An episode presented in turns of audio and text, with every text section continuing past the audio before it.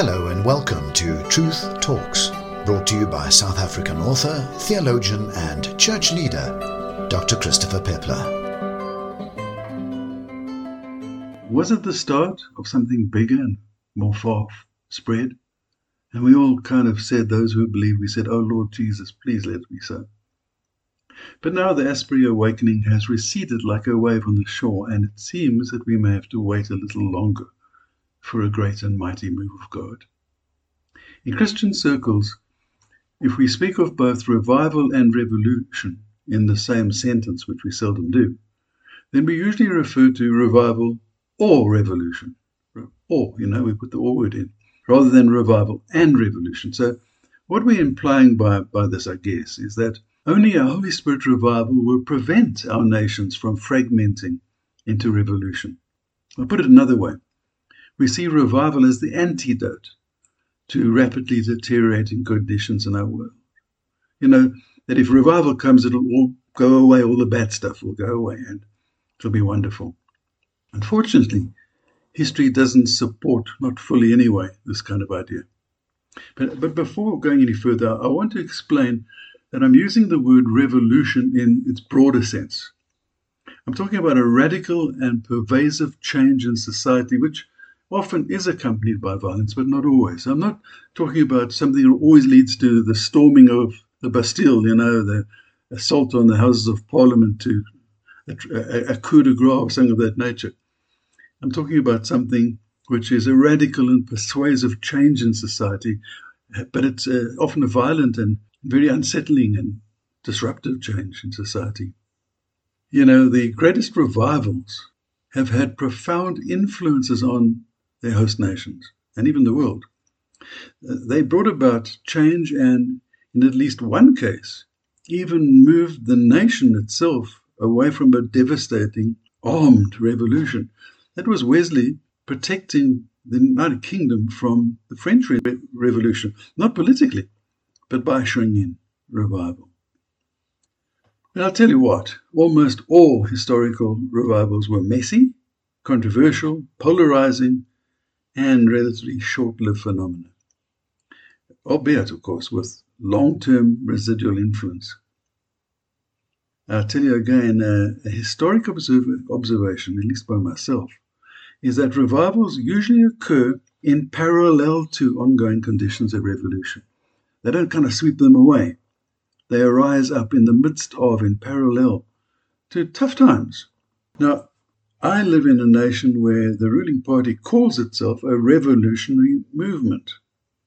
And true to its own self description, it has in fact brought us to a state of national revolution, which might well lead to an armed revolution, some kind of a civil uprising. The non Christian majority in our country and in the world, I guess, clamors for change. They want change.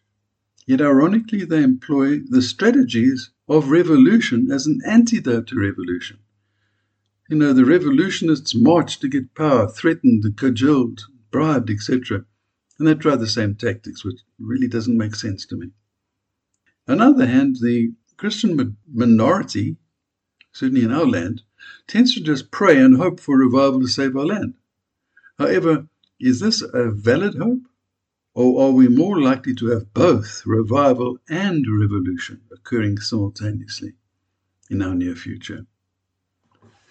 The greatest revival recorded in the Bible was the very first of the New Testament, what we call today the day of Pentecost, outpouring of the Holy Spirit. Initially, only about 120 were affected, but within a few days, a few thousand were added. But from then on, the revival grew and spread until 2,000 years later, there is hardly a nation on earth that has not been affected by it. Mighty revival that continues to sweep the earth in parallel to times of great upheaval and revolution. Sometimes revivals have um, burned bright and hot, but I, I guess these have been like lightning flashes followed by long periods characterized by both growth and decline. In our generation, the life of the Holy Spirit indwells the heart of probably no more than about a tenth of the world's population, although 30% describe themselves as Christians.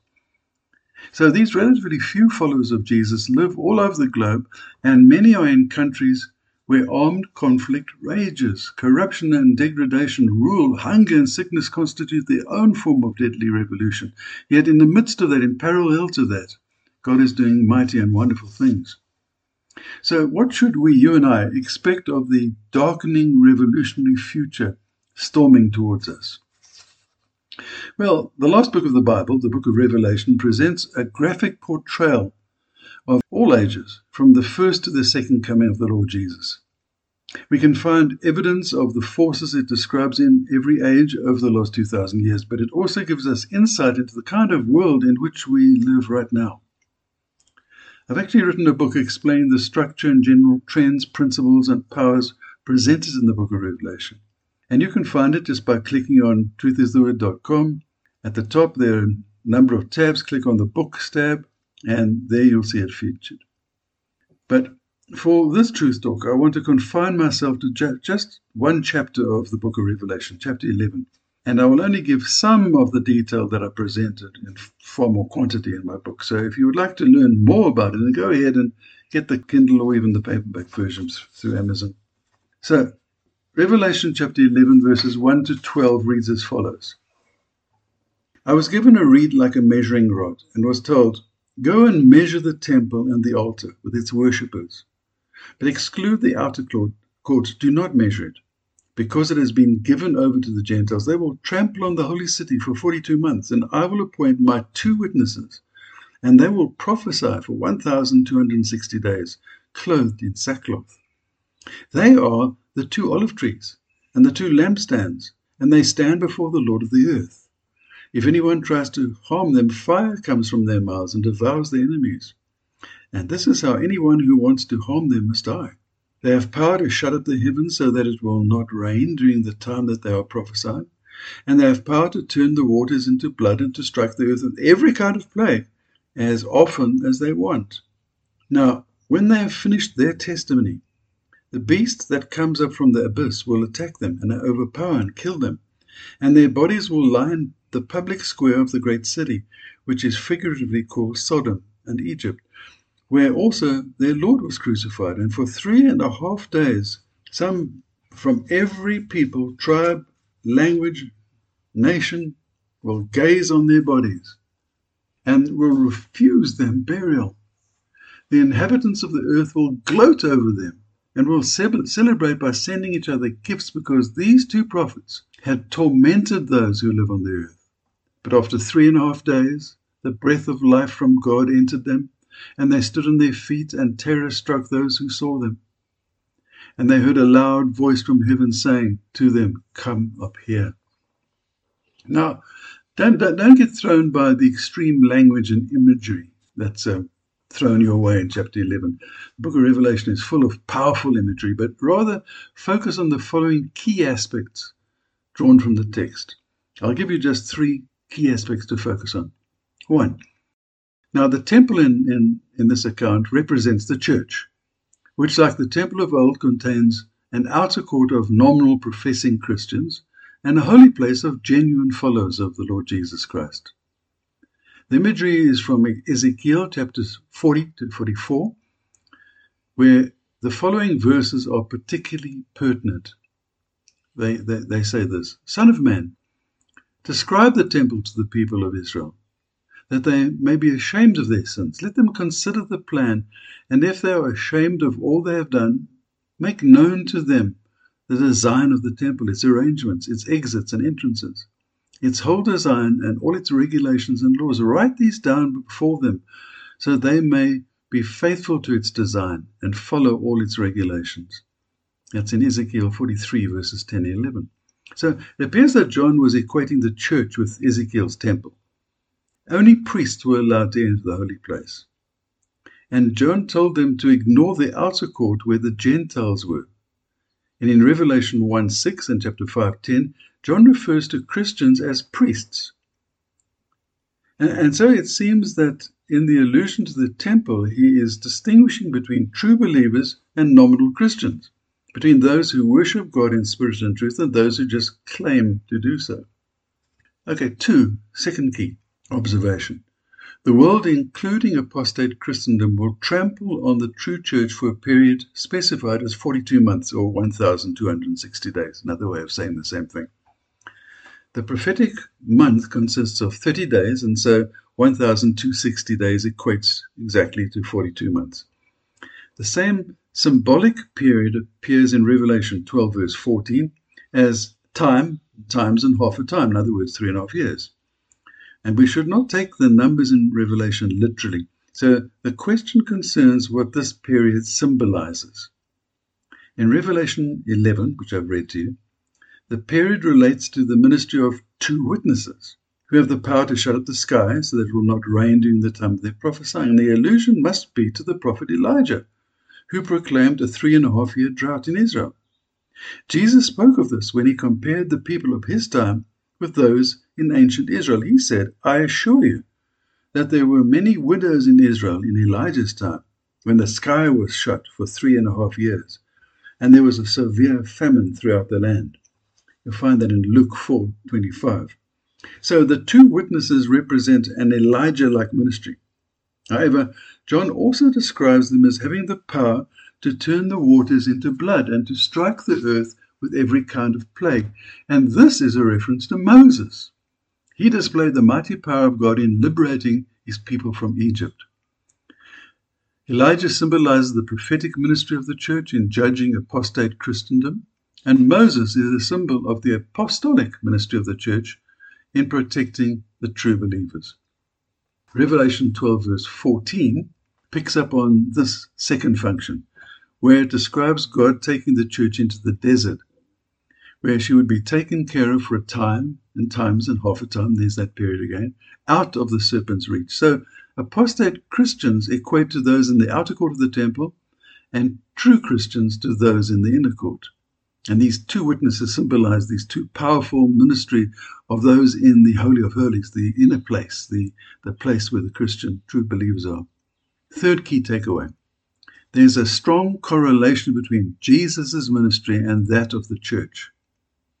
Jesus ministered for 42 months, during which he displayed mighty signs and wonders, judged the apostate church of his day, and made a way of salvation for all who would follow him. At the end of that period, Jesus was put to death, yet he rose again. As a parallel, towards the end of the period of the end time, Elijah and Moses, like ministries of the church, will be put to death, yet it too shall rise. Revelation 11 7 to 11 reinforces this correlation. And verse 12 describes the ascension of the church into heaven after its period of powerful ministry and persecution. So, this strange and striking pictures, imagery in the book of Revelation, speak about a mighty revival, about the church being mightily revived in, the, in, in two major parts of witness, where it powerfully, in the Spirit of God, reaches out and impacts society around it, and at the same time protects its believers. But in the end, apostasy, government, military power, financial economy rising up, called, that's called the, the beast in the book of Revelation, will destroy the church. And people will think it's dead. But they thought Jesus was dead and Jesus rose again. And they'll think the church is dead. But the church will rise again a mighty revival followed by the end of time. So, mighty revivals come first to the church and then to society. The first effect of revival that it serves to judge the condition of the church and to separate the true from the false. True believers experience and participate in the empowering influence of the Holy Spirit, and false believers and unbelievers criticize them and seek to persecute them. So we long for revival, yet we often fail to grasp that revival has an enormously disruptive effect on the church. Even among true believers, as opposed to nominal Christians, religious people, the powerful influence of the Holy Spirit tests, refines, and separates the flesh from the spirit. And for this reason, real revivals are messy as well as painful. Messy because immature believers let their emotions get the better of them and become extremely disruptive and painful because nominal Christians criticize, sanction, and make life tough for all in the revival. Both the messy ravers and the more balanced disciples, everybody gets criticized. Secondly, true revival burns bright for just a short period of time, during which it has profound influence on the church and society generally.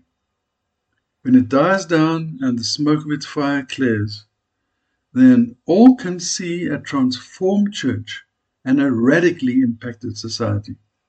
This church continues to work influencing society with truth and light. And over time, this can give rise to transformed governance, governments of nations, businesses, families, and so on.